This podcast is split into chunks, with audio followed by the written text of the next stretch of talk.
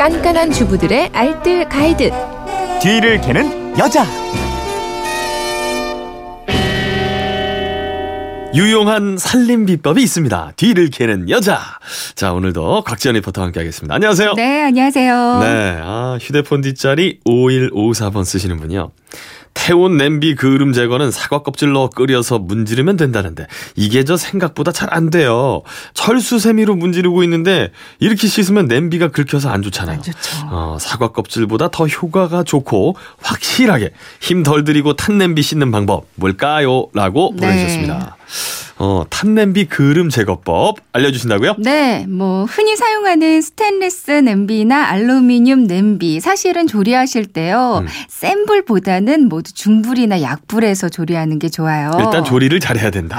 그렇죠. 너무 센 불에서 조리를 하면 음식 쉽게 타버리고요. 네. 또 옆쪽에 그을음이 생기기 쉽거든요. 그렇죠. 냄비 탔다면 제거 쉽지 않다는 거 주부님들은 다 경험으로 알고 계실 텐데요. 음. 탄냄비 제거하는 방법 몇 가지 있어요. 예. 그러니까 한 가지로 해봐서 잘 안 되면 다른 방법으로 해보시고 좀 적당한 방법을 써보시면 좋을 것 같은데 좋습니다. 오늘 그 방법들 하나하나 알려드리겠습니다. 네.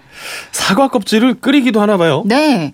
탄 냄비 세척하는 첫 번째 방법이에요. 사과 껍질이요. 음. 먼저 냄비에 물을 음식 탄 부분까지 채워주시고요. 네. 그리고 사과 껍질은 사과 한 두 개 정도의 분량이면 돼요. 이제 껍질을 냄비 안에 넣습니다. 네. 한 10분 정도 그대로 끓여주다 보면 껍질과 물이 까맣게 변하는 게 보이거든요. 아, 그러니까 그려서 붙어 있던 것이 떨어져 나오면서 이렇게. 네 예. 이렇게 그때는 이제 불을 끄고 이대로 한 10분 정도를 더 식힙니다. 예. 이제 물과 껍질은 버리고요. 부드러운 수세미, 음. 뭐 아크릴 수세미나 스폰지 수세미를 들고 문질러 주면 예. 별로 힘들이지도 않아도 금방 음. 탄 자국이 없어지거든요. 그래요.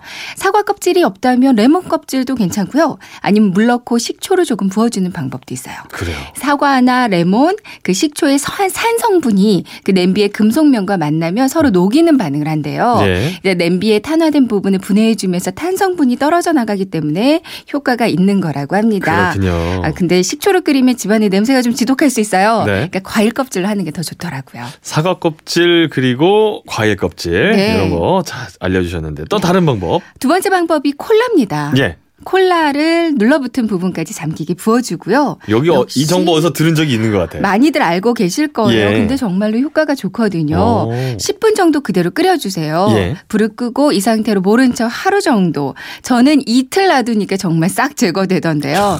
일단 그냥 방치해 두세요. 잊어버리고 그러니까 있는 거죠. 그을려진 저 그릇을 한 이틀 정도. 네, 이 정도는 투자를 하셔야 돼요. 네. 그럼 눌러붙은 부분이 살짝 일어나 있는 게 보이는데요. 예. 수저 같은 걸로 들어올리면 스- 마치 우리 상처 그 딱지 벗겨질 때처럼 한 번에 스르르 떨어지는데 아하. 정말 탄자국이 깨끗하게 닦입니다. 그러니까 콜라 드시고 남았다면 이거 버리지 마시고요. 예. 꼭그 탄냄비에다가 한번 활용을 해보세요. 좋습니다. 또 다른 방법 있어요? 네.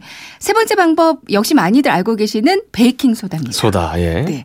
베이킹 소다의 화학식이 탄산수소 나트륨이에요. 그렇죠. 그러니까 물과 만나면 수산기가 나오면서 예전에 그 양잿물 같은 세척 효과를 보실 수가 있고요. 예. 그리고 미세한 연마 작용까지 있기 때문에 탄냄비 닦는데도 아주 효과적입니다. 음. 베이킹 소다를 넉넉히 한 컵 정도 넣어 주시고요. 물을 적당히 탄 부분까지 부어서 팔팔 끓여 주세요.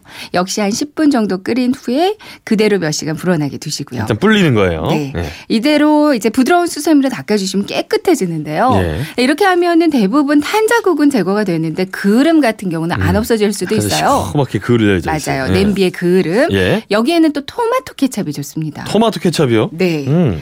어, 케찹을 그을음이 생긴 부분에다 골고루 묻혀주세요. 예. 비닐 랩을 뜯어서 칭칭 그 케찹 바른 부분을 감싸주세요. 음.